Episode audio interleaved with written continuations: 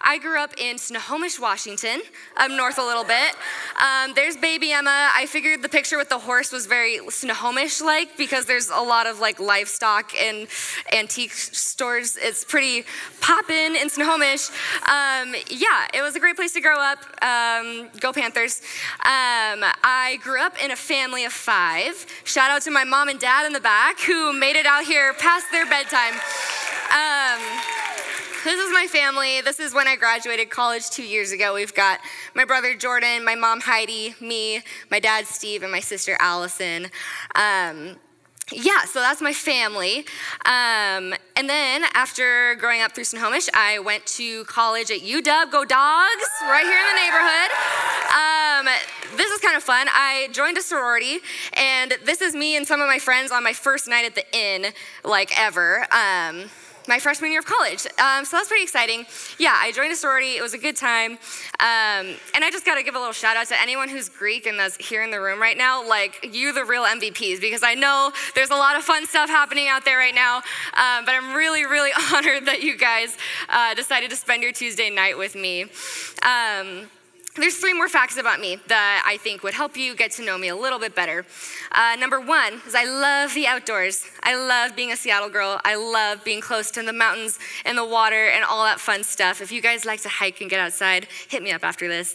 Um, number two is I'm a photographer. I love to take pictures. I love to run that little side hustle on the side of working here at the inn. It's a really cool way um, for me to exercise my creativity. Um, and that's a big part of my life.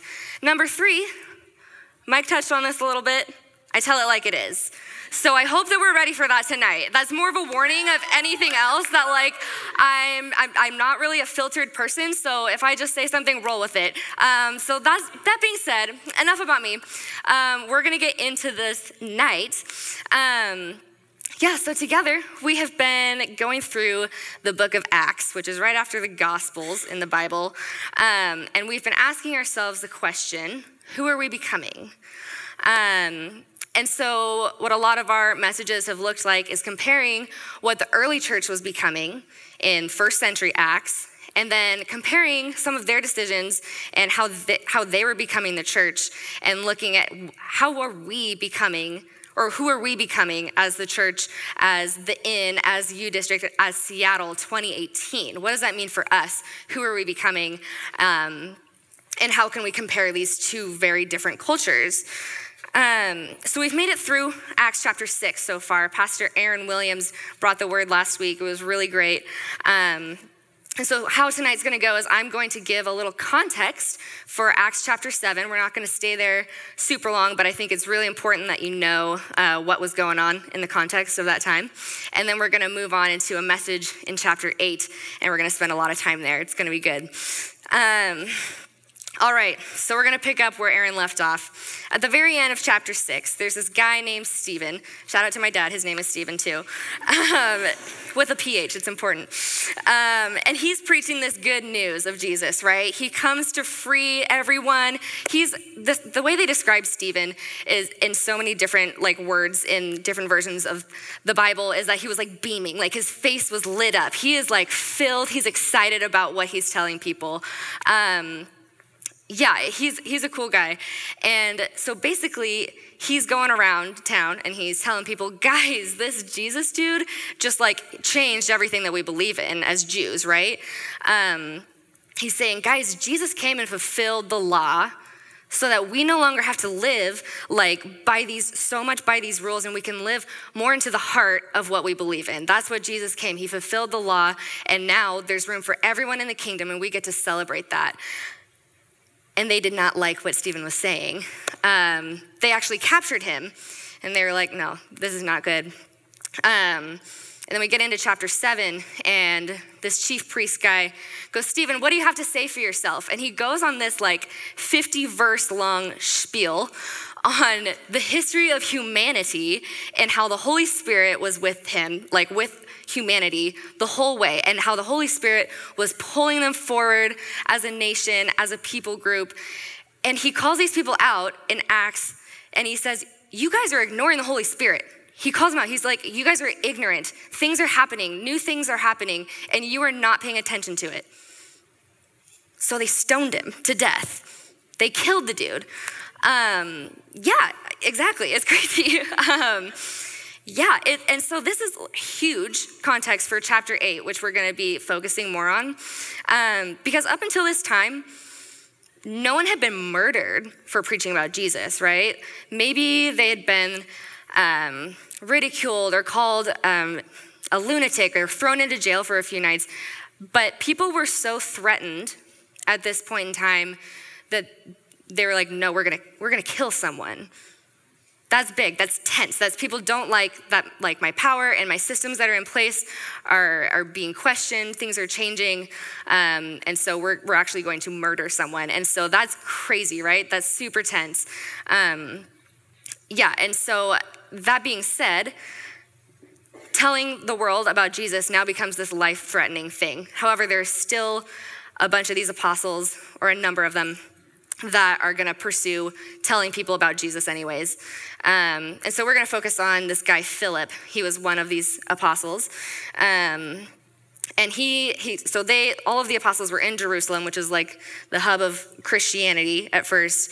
Uh, they feel kind of like they've preached enough there. And now they're like, okay, we're going to start making our ways out to the ends of the earth to tell people about Jesus.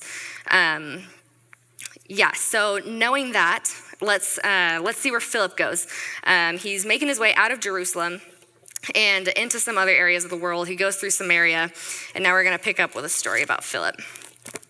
So you can bring up the text. Later, God's angel spoke to Philip. At noon today, I want you to walk over to that desolate road that goes from Jerusalem down to Gaza. He got up and went. He met an Ethiopian eunuch coming down the road.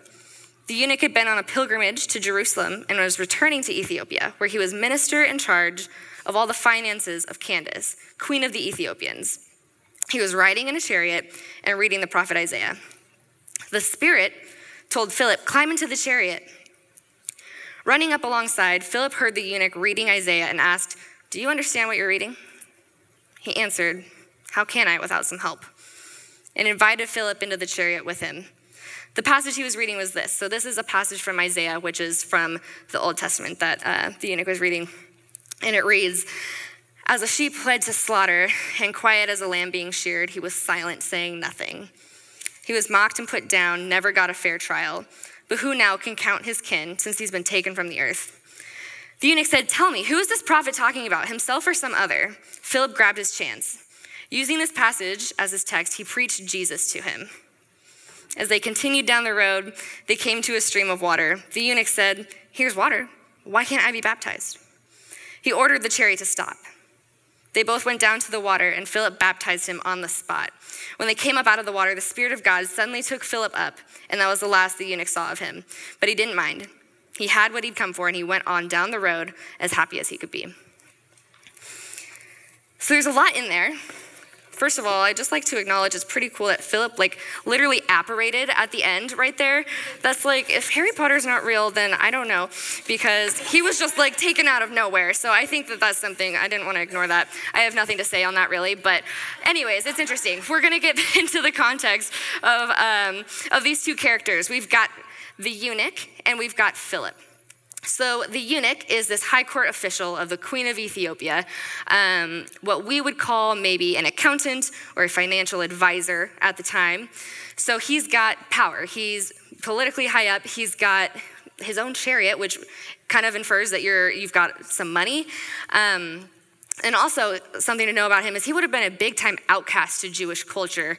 Um, not only was Ethiopia like so far away from Jerusalem to travel to by chariot, he would have been so far away from like hearing about Jesus and Christianity. So, like geographically, not very near things. Um, his skin would have been a lot darker because he's down in Africa and these people are in the Middle East. And so that creates some kind of like, I look different. Um, is this for me?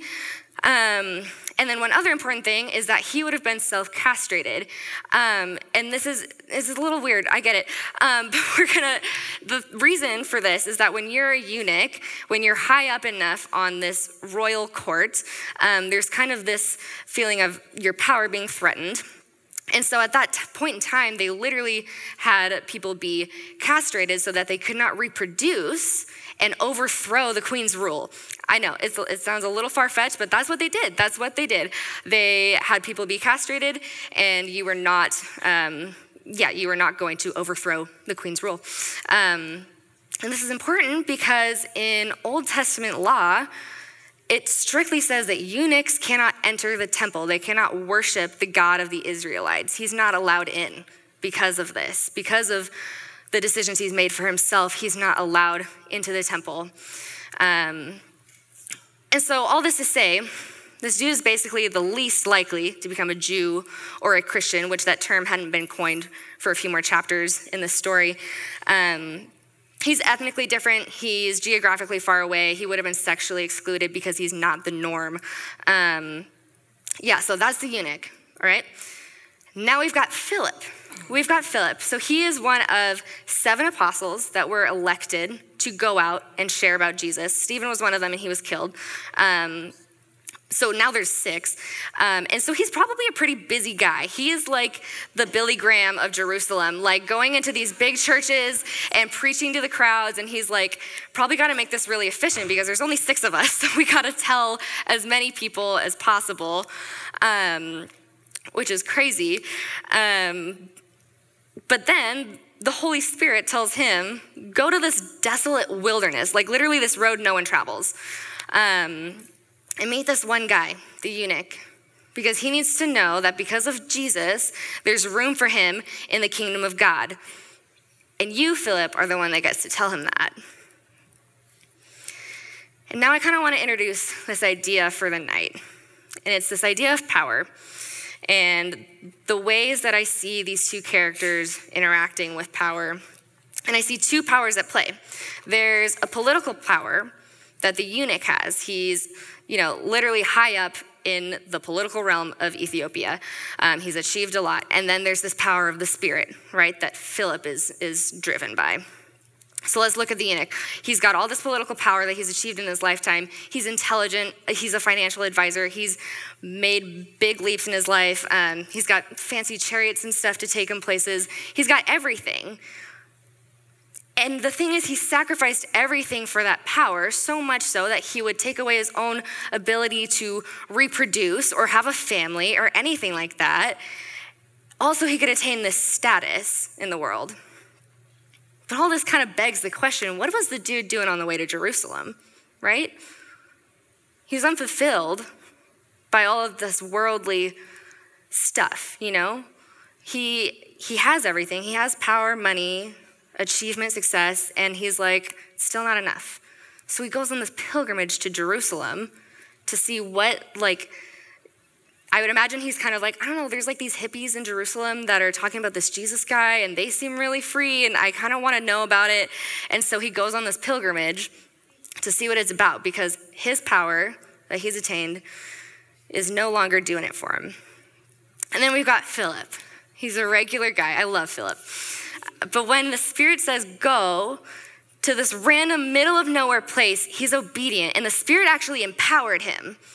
He's filled with this power and he's bursting with this good news, so much so that he's literally running up to this chariot and he's like, hey, hey, like, do you need help? Like, because I have a voice and like, I think I could help you understand. Like, that, that's kind of goofy, but like, he's totally empowered. He's really into this, right? And the way that he's interacting with this power, the way he's working together with this power of the Spirit is producing things like courage, courage to get in the chariot, to say hi, um, empowerment, purpose, love, inclusivity. He's literally freeing people, right? He's saying, You can enter this place. And what, what I see from that is this power of the Spirit is enabling him to be more like Jesus because if we look at the Gospels, which I, I didn't explain, the Gospels are these books that document Jesus' life. But if we look at the Gospels, we see Jesus telling all of these people that don't, don't like really fit in, that you belong in the kingdom of God. He's going around to people who are sinners or whatever you want to call them, and he's saying there's room for you. And so when Philip is enabled by this power, he's doing the same thing that Jesus was doing. He was freeing people, he was letting them in. Jesus says it doesn't matter if you're a eunuch, it doesn't matter who you are, where you come from, what you appear, there's room for you here. That's what Jesus did, and that's what the power of the Spirit is doing in Philip. And I just gotta say, I love that moment when they're crossing over the water. And he says, Can I be baptized? And when you look at the, the different versions of the text, you kind of see that it's not just the eunuch being like, hey, it, like there's some water, baptize me. He's, he's not sure if this is okay. Because, like, up until this point, he's been told, you don't belong here. You're not allowed in the temple. You can't even experience this God of the Israelites that's freeing people. You're not even allowed, right?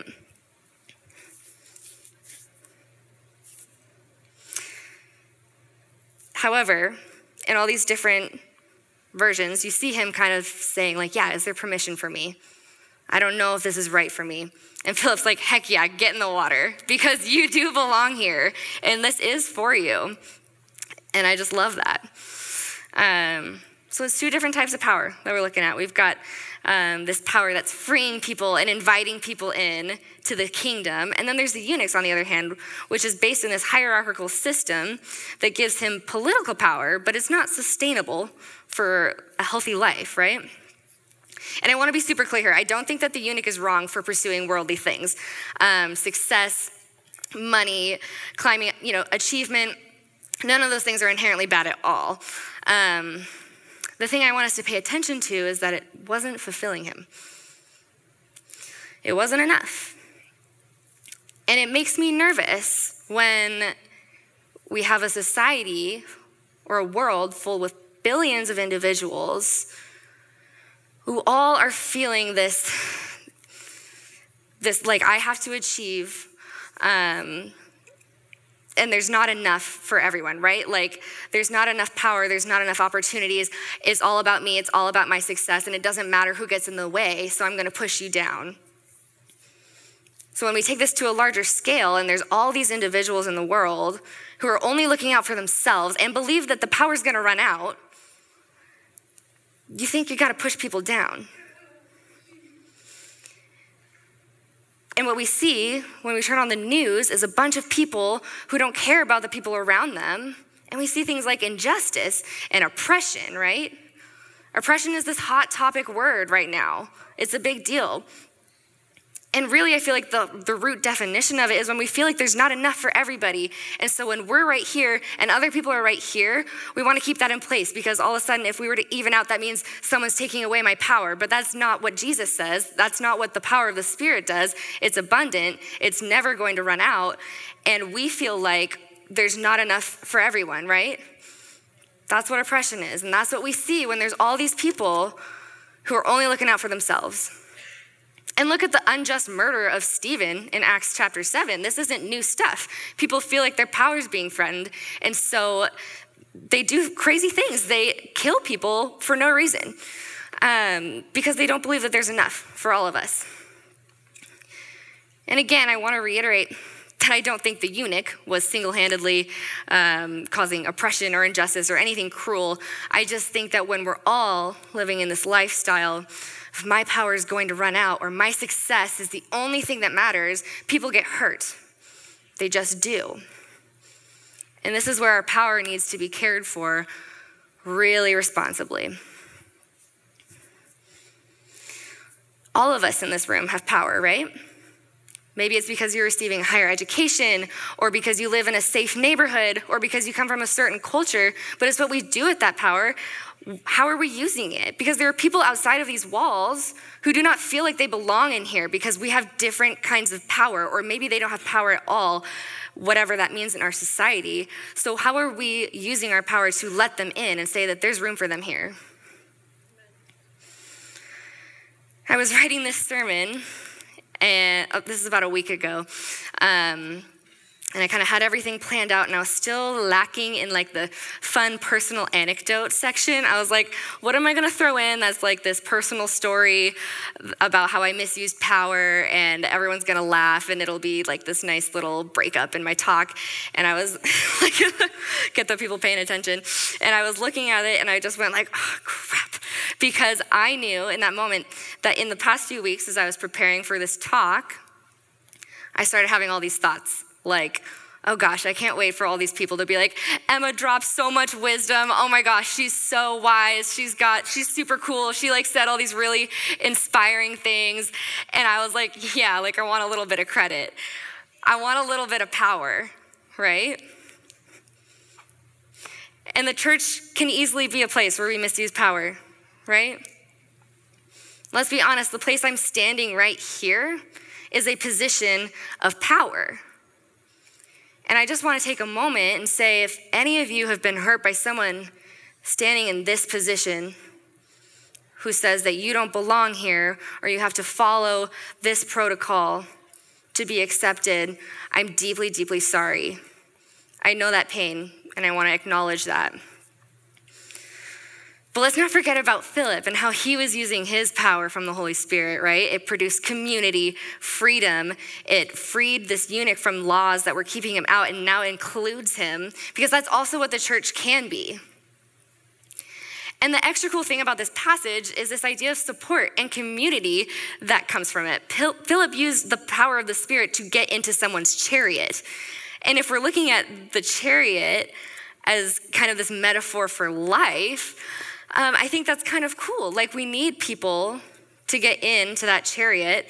Um, and I'd argue that even if you're like, oh, that sounds a little invasive, that everyone here wants someone to sit beside them and know them, see them, hear them, understand them. Or at least have someone hop in beside you and help you understand what's going on in the Bible, because heck, if I know. Amen. when I entered this internship, um, I want to share a little bit about what that process has looked like. And um, I was in a really weird place when I entered into this internship. Um, ironically, I've never wanted to run away from faith communities more in my life. I was reading the Bible, and all of a sudden, none of it made sense. I would turn on the news and I would see Christians doing things that hurt people that I loved. And I no longer felt like I fit into the Christian mold, right? It just, it didn't feel like it was for me anymore. This is like a week before the internship. I was having a panic attack and was like, I can't believe I'm about to go work for a church. Um, however, there was this feeling in my in my heart in my soul that like that like when whenever you want to run away from something you're supposed to engage it right? And so i kind of was like i think that may have even been the power of the spirit saying show up emma just like get in there and say yes every day and just see what's going on. Just give it a shot you know? Um, and what i've experienced in this community is more love patience authenticity, way more empowerment than I ever thought was possible, than I ever could have imagined. And I think there's a huge part of me that has felt like both characters in this story. I felt a little bit like the eunuch of like, man, I'm just gonna, I'm just gonna go because I don't, I don't, I'm unsure, but like I gotta just give it a shot. But throughout this process, I think I've, I've um, stepped into something that feels a little bit more like Philip right? Um, I think that um, the Holy Spirit kind of met me in this and enabled me to feel more like Him so that I could use my voice, just like Philip did. He had this courage to share what he what was on his heart, and I have felt that empowerment. And I hope we've been inviting other people to use their voices as well. And if there's anything to take away from that story, my story is that this is who we're becoming a community that knows that at times we're going to be called to speak into other people's lives, and that at other times we desperately need people to speak into ours. And in that, there's, there's a beautiful power going on there, right? When we share this community together. And I really believe that here at the Inn, we're becoming people who are empowered by this power of the Spirit and give it away freely. And also people that are aware of when I just need someone to get in my chariot right now and understand with me and do life with me. And I think those two things complement each other really well. Here's an example. If you're out there and you hear me preaching up here tonight, and something inside your heart is like, I don't, I don't like what she just said. Or that just, that one thing she said 15 minutes ago just felt a little icky to me, right? I 100% believe that that is like the power of the Spirit in you, empowering you and nudging you to say something and to use your voice. And two, let's talk about it. Let's get in this metaphorical chariot together and wrestle with it and meet each other in understanding instead of just burning bridges. Let's come together and understand it together. Because I'm not going to get up here and say, what I say goes and don't you dare disagree, because that just leads to a lot of people feeling powerless and alone. And what we want to be is a group of people who are powerful and who are believing that this power comes from an abundance. And so we can, we can, give, it we can give it out to everyone. And we can invite people in and we can have conversations about it. There's one last thing I want to hit on. And, you know, I've been talking about this idea of the chariot, um, and I've kind of been using it as a metaphor for community, right? And there's this thing about that you need to notice about Philip is that he has to get in to the chariot. He's not just around it. It's not good enough to just be near it, right? And the same goes for for this room. Like it's awesome that we're all here and that we're near community, we're near worship, we're near all these things, but do you really feel like there are people who know you, understand you, are there to walk with you through things?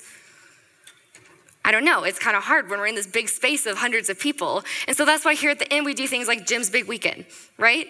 Or core groups, or all these different community building things. And so sign up for gyms or something and maybe come back in a week from today and you'll feel like there's some more people that are in my chariot that like understand me a little bit um, and that's why that's why we do all of these things like greek dinners or or whatever it is is it enables us to hop in it with each other and not just hover around it um, if there's anything that i would like to leave you guys with tonight it's two questions um, how are we living into the power that we have and using it to be more inclusive, like Jesus?